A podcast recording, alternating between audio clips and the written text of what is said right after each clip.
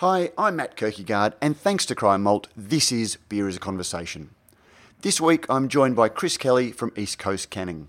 Craft beer in cans has been one of the sweeping trends in craft beer.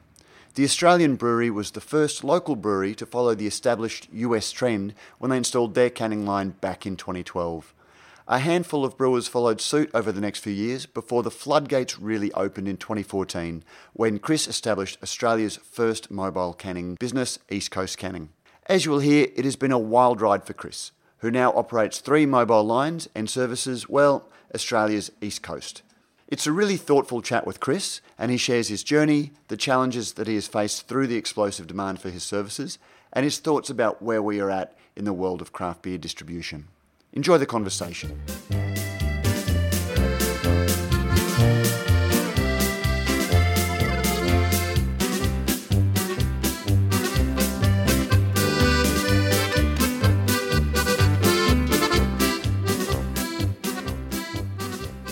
Well, Chris Kelly, welcome to Beer as a Conversation. Thanks, Matt. Thanks for having me. Beer in cans absolutely exploded over the last oh, probably you know three or four years, um, but certainly in the last one or two, cans are everywhere, and your business, East Coast Canning, is a big part of that. Um, I, I, guess because you've enabled a lot of small breweries to get your beer in cans. Maybe you can tell us a little bit about uh, your background and how you came to uh, run a beer can company. Yeah, I guess touching on the the, the first part of that, you, are certainly not wrong. It's um, definitely exploded, um, and and I guess that's the the kind of interesting thing, and that's the way that um, it's the way that I, I, I, more or less got into it. Um, is is actually just through a, a, a fairly kind of chance trip to the US. Um, uh, my, my wife and I went on what was essentially a, a six week fly fishing junket you know, trying to trying to fish our way through the western United States, and and we spent most nights in campgrounds drinking pretty damn nice uh, regional and local beers out of cans, um, and and that was the kind of the the big thing um, that that kind of brought us to where we are today in a lot of ways. And the I guess the the funny part about that is that at the end of that trip we kind of got to Portland, Oregon, and um, we've got a couple of friends there, and we went to it was summer, and we went to the the local kind of you know trendy kind of spot to sit on a on a patch of grass and drink a beer overlooking one of the rivers. Um, and uh, got talking to a, a friend of a friend, and, and he happened to operate seven mobile canning lines uh, through Seattle and Portland. Um, and so it's sort of just kind of been one big roller coaster ride from from that time back in sort of oh geez, I think that might have been even 2014. So it's been a bit of a wild ride. But you didn't have a background even in the beer industry at that stage, so you had a fundamental um, career pivot to, to get involved. Uh, you, have got a background in radiation science. Yeah, that's right. Um, so I um, uh, yeah, I'm I'm a, a, trained radiation therapist, and yeah, with a degree in radiation science, and so I um, sort of spent I don't know close to well, more or less ten years in in public health.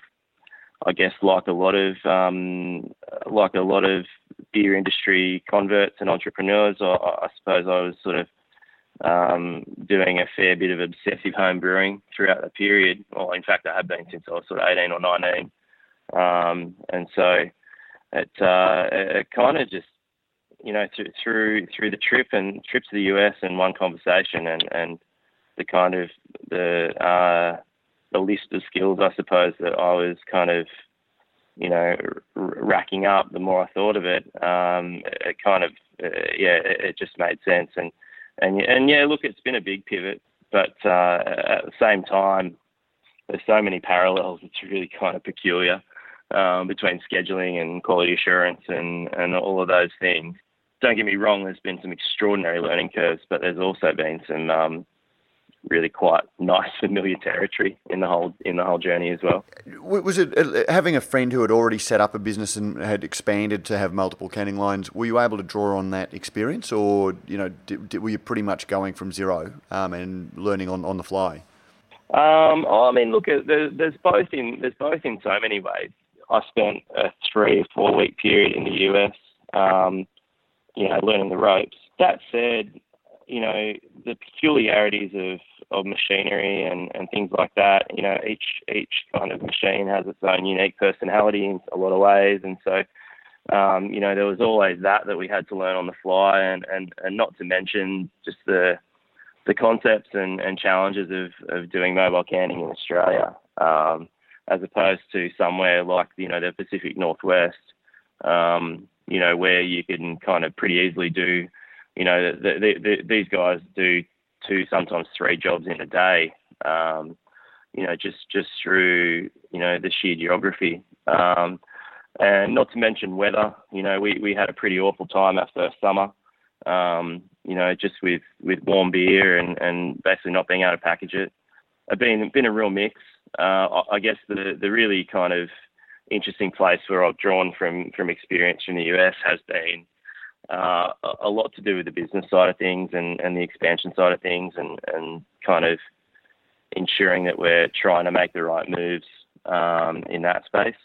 It's something that um, it's one of those things you, you, you kind of sit around at, at, dinner with, with somebody who's done it uh, for a long time, and, and there's always some pretty clear messages, um, and and and that's certainly what we've kind of picked up on and, and utilised.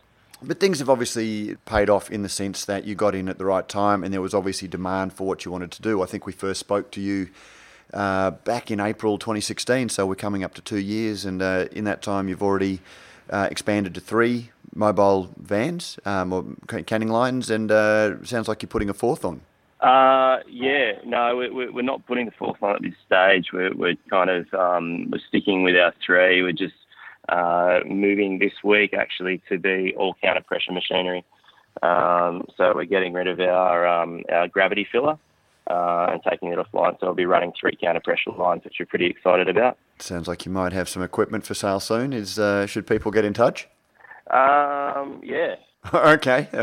Another six weeks or so, and um, and yeah, we'll be we'll be kind of looking to uh, potentially move that on. So yeah, look at you know, there's certainly been an element of, of good timing, that's for sure look, uh, that that said, Matt, I still maintain to this day that I, I thought that I'd be running these machines myself full time. I thought I'd probably be on the week, you know, on the on the road for a week, and then maybe back home for a week, and kind of, you know, looking after the business side of things and administration tasks, and then I'd be sort of, I don't know, maybe back out for another little trip and and back in again. But it, it just certainly hasn't worked out that way.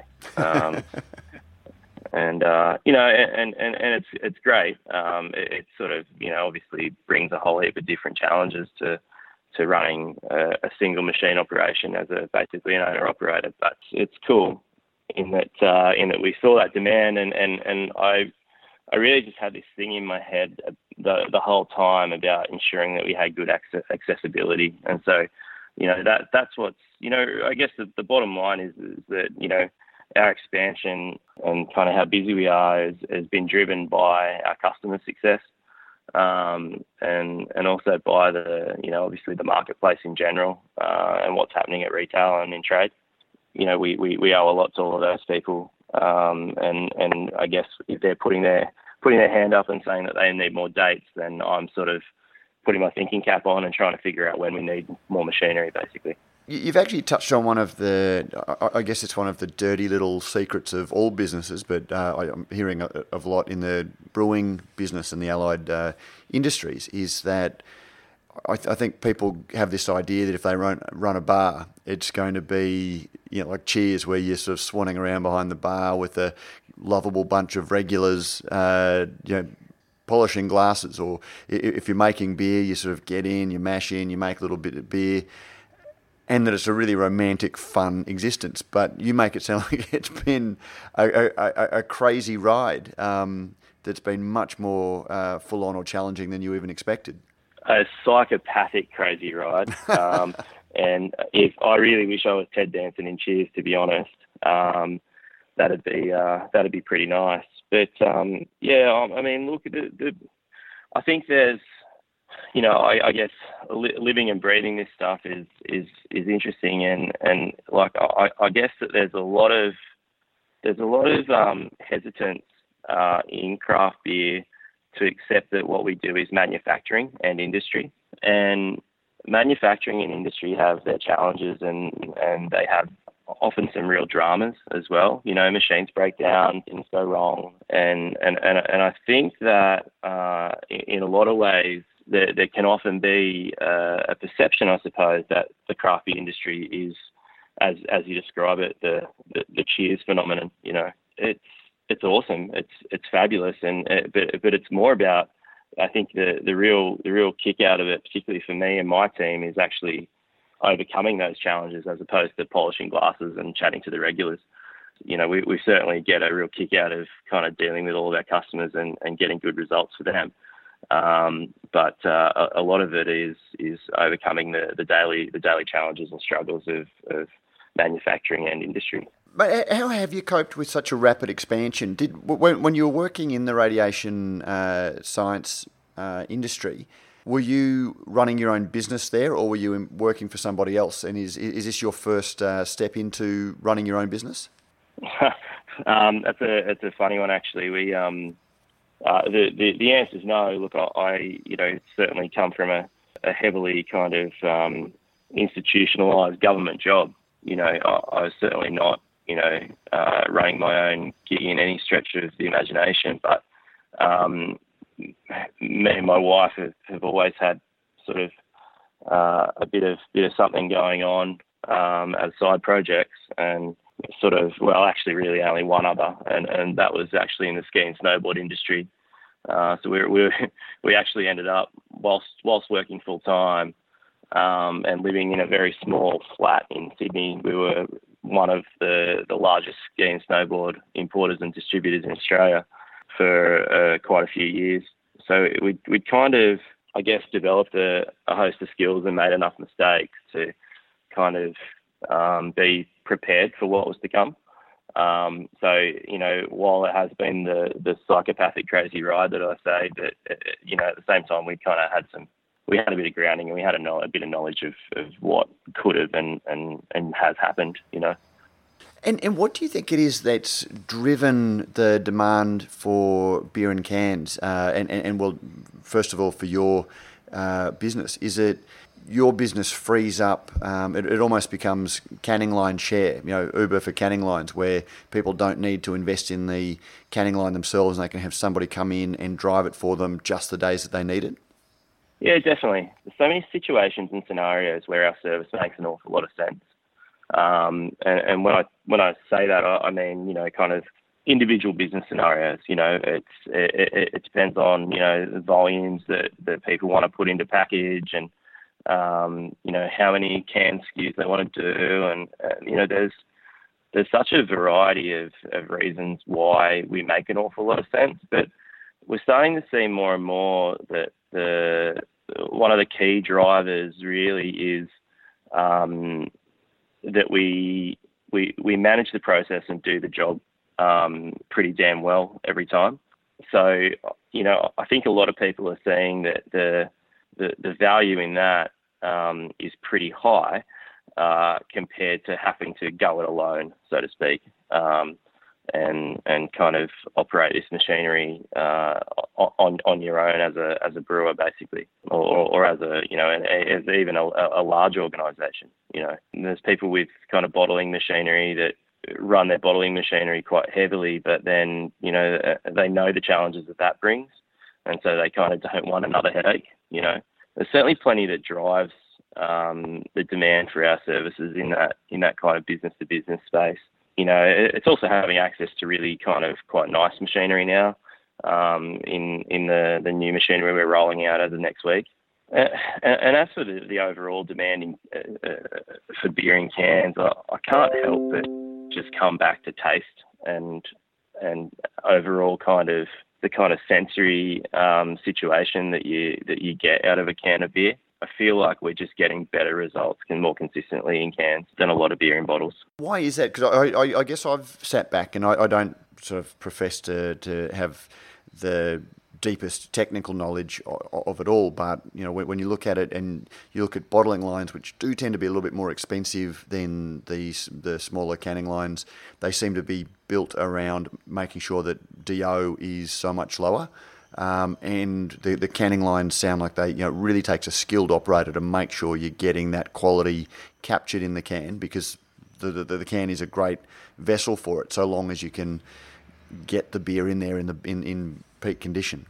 Yeah, absolutely. I mean, yeah, and look, you, you, you bang on. You know, peak, peak conditions the key. I think that's where things get a little tricky for us and, and our operators. We can often be put into situations where we know a beer isn't in peak condition, but you know we've been kind of contracted to do the job. But I guess the, you know there obviously is something in the in the you know the the light aspect in bottles and and you know I, I think that I think in a lot of ways you, are right. You know, bottling machinery tends to be a little bit more expensive, but I think the other thing with bottling machinery is is that it's often it often maybe hasn't changed all that much. You know, in the last, geez, I don't know, maybe 30 years for carbonation carbonated product. I think I think in a lot of ways we're still kind of looking at the same methods of, of bottling beer that we have for an awfully long time. And gravity filling cans of beer is, you could argue, even more rudimentary and, and simple than that. But I think when you, like you say, when you put a good operator in front of a gravity filler um, with beer at the right carbonation and temperature, you can get an extremely good result. I mean, there are a couple of questions that when I do tastings, um, you know, over 15 years, you just get people saying, hate beer in cans, hate beer in cans, hate the metallic taste. And you, you try and educate them, uh, well, pour it into a glass and see if you can tell the difference or anything.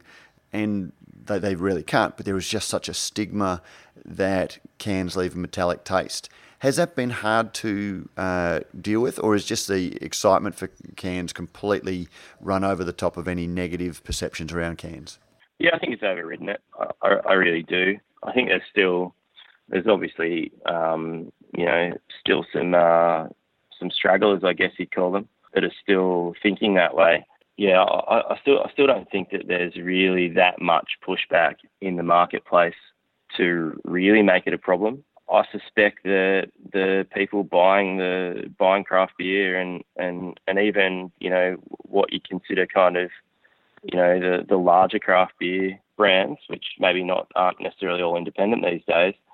Um, I think even those people I think are open minded enough to kind of accept that, that beer in a can is, is a lot different to to what it used to be. You know, I think the and it's all just pretty basic coming, you know, basically coming down to the liner technology that's in cans now. You know, I don't think it's all that really overly special to be honest. I, I wouldn't profess to know much about um, the liners in your average beer can, but it certainly doesn't taste metallic anymore. That's for sure. When you get home at the end of the day, do you drink straight from the can, or do you uh, have a favourite glass? Mate, I I almost always drink from the can. I don't I don't really remember the last time I got one of my nice glasses off the shelf. Unfortunately, there's there's always there's always a couple of there's always a couple of beers in, in, in the fridge at home or, or here in the warehouse that I know I really like to drink a tiny bit warmer though and they're they're the ones I get into a they're the ones I get into a glass. Let them sit around for five or ten minutes. yeah. And you know, for for all that that I encourage people to uh, drink from a glass, I, I do always distinguish, or you know, it, it, depends. Like if you're in the backyard with some mates, yeah, at the barbecue. Uh, you, you, don't necessarily want to be looking for your your, your nice uh, IPA glass but it, and, and, when I'm cooking, uh, I'm, I'm, a little bit the same. But uh, I, I, still do find that I enjoy my beers a little bit better in a glass um, most times. Yeah, it's funny. I, I must admit, I, I kind of, um, I really, really like to always, you know, kind of experience uh, our, our, beers both ways. And I really like to get a bit of a sense of how they are tasting in the can. I mean, we, we, we've worked with one of our one of our longest standing customers, specifically developed their product to to basically, you know, ensure that it was good to drink from the can. You know, I, I, I wouldn't sort of like to comment on, on what specifically that, that means or how they've done that, but I, I certainly know that's one of their aims and, and, and a big part of the brief for that beer has been to, to make sure it can be very well enjoyed out of the can uh, and not really not really lose too much, you know. Yep. And I guess that brings in the other issue. We've seen a bit of a discussion recently around, uh, you know, canned on dates or you know, and best before dates. And uh, some brewers, I'm speaking to Ian Watson tomorrow, um, who you know they, they put a canned on date um, on their beer. Um, so people know how fresh it is. Is that a conversation that you have with brewers um, about you know should they put uh, dates on, let people know, or you know should we be looking to shorter uh, best before dates on, on cans? Um, yeah, look, I mean, I, I find the whole thing really interesting. I, I, I love I love a canned on date or a packaged on date. You know, as a matter of personal preference, I, I go looking for it in trade. I mean, I, I go looking at you know for it in trade for some pretty weird reasons, and I, I'm I'm I'm often trying to buy the oldest beer I can find because I'm looking for old old kind of uh, you know samples of our product. But you know, uh, it's um, yeah. Look, uh, in terms of our customers, we are. I guess certainly put in a position pretty regularly that um, you know we, we're kind of asked as to what we think, and uh, you know the the kind of standard advice that we give is you know we we, we think that the beer is going to probably hold up for three to six months, um, and and what people do beyond that certainly becomes their call. We, we are, you know, kind of merely a service provider um, when it comes to that. But it's certainly something we want to get more involved in and kind of get a bit more um, of a reliable kind of source of data. We're, we're looking quite closely at, at, just sort of developing a pretty decent product library and, and kind of doing some tastings at regular intervals and, and that sort of thing. So we can kind of try and give our customers a bit more of an informed perspective on what we think is going to work for them. Um, with a pretty broad cross section of beers that we're packaging, although each beast is pretty different, we'll still be able to, I believe, have a bit of an idea of of um, how an IPA goes and how a sour goes. I, I, think we should be able to develop that and should be able to identify a bit with a bit more reliability what we think is a good idea. And as to shortening dates, man, if we if we could make it such that every beer was drank within a couple of weeks of it coming out of the bright tank, then that'd be pretty cool. But I actually think that that like Australia's unique geography has sort of impacted us as a business um, relative to our kind of overseas counterparts. I think that there's a real issue there, um, you know, in, in terms of beer freshness for us as well as an industry. I think that there's plenty of demand for beer brewed in Melbourne to go to Sydney and Brisbane, and you know, and and that obviously swings in all different directions. And and I think while that demand's there, and and while our breweries are basically needing to to sell to all those those regions and not just stick local. Um, while that's occurring, I, I, think there's always going to be the situation where we're kind of we, we've got some some stock out there with a bit of age on it. And I think for that reason, we need to make sure that we're kind of developing really good beer and, and packaging it really well to kind of ensure that we can can maintain that. I'm not sure if that's a if that's a controversial opinion at all, but I, certainly think that we kind of I guess I guess what I what I really think is we sort of just need to live with it a bit. Um, the concept of having some slightly aged stock, I think it's sort of just a bit of a fact of life for us in Australia. Oh, mate, this is the place for controversial opinions, so don't worry about that. uh, and, and, that's the big thing. Like there, there is that pragmatic um, realization that people are going to want beers. You know, there's been a flourishing grey market um, for beers, um, and people knowingly, uh, you know, buy beers that have been consigned to that market because they just want to taste them. But you know, it, it's been one of the things I've grappled with over the last uh, you know six or twelve months. Uh, and I spoke with Greg Cook recently, who eight years ago was adamant that you know if you weren't drinking his beers fresh, you weren't drinking his beer, and it wasn't a positive experience. Um, and that was why he didn't want to send it. And there seems to be have been some pragmatism going there. And you know, I I, I don't know. I, I, guess it's up to the individual beer drinker um, to decide whether or not they're going to drink a beer that's older or not. But that's where, for me, having the canned on dates makes allows the drinker to, to make that decision and starts that conversation. Yeah, well, I mean, I, I guess that's the thing that it's sort of like a it's it's almost like an evolutionary thing. You know, I think I think you let I think you let the market decide, um, and and and and it'll sort of uh, the sales will tell the story. You know, with all that said, I am beginning to um, speak more and more with our customers about doing uh, more regular short runs um, as opposed to doing less regular large runs um, for this exact reason. you know, as long as we're trying to kind of make sure we're servicing them in a way that they're not running out of stock, um, we would really like to, to see us go back there more regularly for shorter runs um, to, to kind of help maintain all of this and help maintain freshness. So yeah, look, I think there's there's there's a whole bunch of ways that you know things can get better. Um, and, and, and I, I think I think I think you know ch- change the subject and raise a whole other kettle of you know kettle of fish and, and a whole other issue is is cold store and, and cold logistics and, and I think it's the people investing in that stuff that are the ones that are kind of going to be the ones that kind of uh, are in a situation like I said where the, the, the beer drinkers at trade are you know kind of selecting those beers over top of other ones at the end of the day, that's the thing that we've got a logistics um, chain that's set up around very shelf stable pasteurised beer um, that has been designed to last on a shelf, and we've got a very volatile um, craft beer that is going into that chain and isn't. And uh, we are seeing the, the, the, changes to accommodate that, um, which is a really uh, you know really positive thing. Yeah, yeah, absolutely. I um I've got a, a slightly funny story.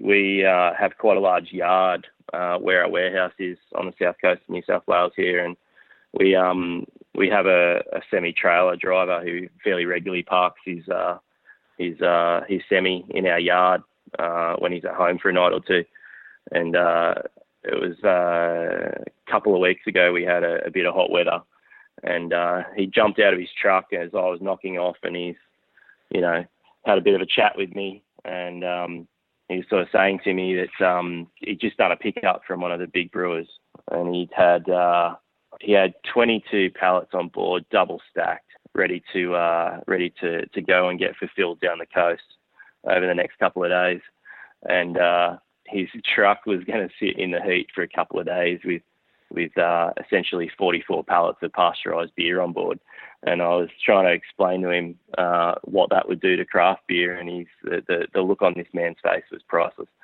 Um, he he, uh, he he really kind of you know was grappling with the concept of, of, of us trying to have to send a few pallets here and there in cold store. Um, and actually never get the product for him. his, his his his brain was yeah. The, you see the cogs turning. It was quite funny. I think a lot of people think that it was the bastard, bastardry of a couple of big brewers that saw the market evolve the way that it did. But there's a whole lot of pragmatic um, pressures. Uh, you know, there's a whole lot of pressures on the industry um, around, you know, getting beer to market cheaply. And ultimately, craft beer is a highly inefficient industry that is going to always costs more. And people need to be convinced of the need to pay more for it to uh, so, to support that inefficiency. I, I, guess is one of the uh, takeaways from that. Yeah, absolutely. And every day we see our customers just like busting their ass to do their absolute best, and, and a lot of the time it's just the, the, the, best that they can do is is what they need to do, um, and and you know that uh, is the is the reality. You know. What got you in, into beer in the first place? What what I know that you uh, got into canning because of the uh, opportunities that you you found or that you saw driving around uh, California. But what got did you did you have a passion for beer before you did that trip? Yeah, yeah, absolutely. I've um, I started um, home brewing when I was at university. When I was oh, it's possible that I might have been I don't know I might have been 18 years old in one day um, it's probably all. I've, it's probably That's all. Okay. I'm sure there's a statute of limitations on these uh, sorts of um, admissions. Yeah, yeah, yeah. But um, I, I, still, I still remember going to uh, the local Big W store with some friends to buy all of our home brew equipment. We'd actually sort of went in as a bit of a syndicate with four people, and we basically acquired enough home brew equipment to make enough beer to get an to, to, to essentially throw an enormous party oh, I think we used to brew 80 litres of beer every fortnight, and we'd do these massive bottling runs with a couple of bits of um, like reinforced concrete mesh set up on bricks, drying bottles, and like, you know, there was eight blokes kind of running around like idiots, sort of filling and capping these pretty horrid home brews out of these um, these containers underneath my parents' house. But um, uh, about about a third of us, about a third of us, kind of, eh, you know, got got the bargain, kind of saw it, saw it for kind of something you know further than um, basically making cheap beer as uni students. Um, and and we kind of sort of got a bit more involved in the, the romanticism of, of making your own beer, and not not that strangely, the the third of us that that kind of that, that did keep on keep on brewing and actually kind of got really interested in, in home brewing and, and manufacturing beer in general are the ones that you know we, we were the ones that kind of didn't mind cooking either and kind of liked good food and, and those sorts of things. So um, you know we kind of kept on kept on going and kept on chugging and and sort of you know yeah I guess spent um, you know, the better part of 15 years kind of brewing beer and kind of being interested in, in every single, you know, beer that's been released from, I guess, sort of, you know, Beez Neez and Matilda Bay sort of days right through till, you know, till now. Um, so yeah, I've kind of I've, I've, I've had that, that love the whole time and the, and the passion and the, the interest and knowledge, I guess. Yeah, I think I think strange, strangely enough, um, that's that's all kind of put me in pretty good place for, for what we're doing as a business. Do you have a? I guess doing what you do, you would uh, have a fridge full of beer. Oh, honestly, Matt, my my operators often do, um, and they and they they occasionally send some to the poor old boss. Um, but, um, but yeah, no, I do, and and and and the, the, again, like I sort of touched on earlier, the funny thing is, is that I, I often sort of I, I like to to get uh, into a, a, bricks and mortar bottle bottle shop um, fairly often, and and I, I actually kind of go through all of the stuff I know that we've packaged, and I actually go through looking for the oldest stuff. I'm a bit of a bit of a weird, bit of a bit of a weirdo, but um, but yeah, no, we've certainly we've certainly got our uh, got our fair share of beer hanging around here. It's good. Mate, one question we ask uh, our guests uh, who have been through the rigors of, of business, it's uh, we call it the Pacey's Poser. If you if you could go back and change one thing since you started uh, East Coast Canning, uh, what would that be? Oh, what a zinger! It's really tough. You know, the, the, the first the first thing that, that jumped into my mind, um, I'm basically going to give you an answer and then I'm going to retract it straight away. Uh, the first thing that jumped into my brain was I probably would have said that I probably would have slowed down our growth ever so slightly. But then the reality is that we, we probably just needed to accept those tough times and those high stress times in order to get us to where we are. So I, really kind of, you know, I don't think I, I really would change that with the, you know, the complete 2020 hindsight that I have. I think what I probably would have changed is is in an ideal world, kind of knowing what I know now, I would have basically just planned the whole thing better. I would have started from day one thinking that we were going to have some good expansion and, and this was actually going to work in Australia, as opposed to thinking that, you know, we, we were going to kind of be in the situation that I described earlier on in the chat with, you know, kind of running out for a, a, week of packaging and then coming back home to kind of look after the administration side of things and kind of get ready for the next week. I think you know, in, in an ideal world, I, I would have planned ahead and, and known that that wasn't going to be the case. And, and but then again, you, you hear of so many businesses that over, you know, anticipate how things it's going to be and overcapitalize, and uh, then fall down because they, they can't service the, uh, the the capital investment. Oh, it's so true, mate. And the problems that we have in terms of, I mean, the, the, the really the problems we have are, you know, not enough time, um, too much on. You know, there, there's some pretty great problems to have, and, and I'd hate to be, you know, in the opposite situation. Um, and so, yeah, you, you, look, you, you're absolutely bang on. But I think um, in an ideal world, though, you, you, you plan and, and you get it, you get it, you know, pretty close. Um, and and that would certainly have been kind of if, if I could go back and do some dreaming, I think that's certainly what I what I would have liked. You know, that that would have been pretty nice. You know, since since we've started the business, I've I've had two. Me and my wife have had two kids, so we've got two kids under two, and we've got all this other stuff going on. So, you know, it it, it would have been um yeah, it would have been nice to to have done some pre-planning around all of this. I'll be honest, that's what we're embarking on basically right now and, and kind of making some pretty um, pretty large kind of planning decisions within the business and, and really kind of um, I guess tightening and tightening our operations up to a pretty extreme uh, level, I suppose. Oh, well, Chris, uh, all the best with, with those plans, and I hope it all uh, works out for you. It certainly uh, started well, and uh, mate, thank you very much for joining us on Beer as a Conversation this morning, and uh, yeah, all, all the best with uh, East Coast Canning. No worries, Matt. Thanks for the chat.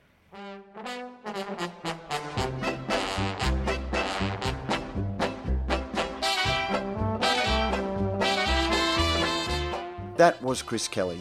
I hope you found the conversation as enjoyable and interesting as I did.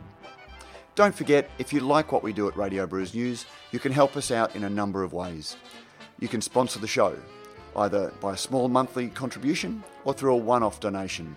That helps us with the show production, and as our long-time listeners will appreciate, our producer Joe has been an awesome investment. You can also review us on iTunes or your favourite podcasting service. Let us know what you think and help others discover the shows as well. You can also get in touch by emailing producer at brewsnews.com.au and let us know what matters to you in the world of beer, if you have any questions you would like asked, and who you would like to have on the show. Thanks for tuning in this week. Look out for the next episode of Radio Brews News, where our editorial team and special guests discuss the week in beer news. It will hit your podcast app Sunday night in time for your Monday morning commute. And remember, beer is a conversation.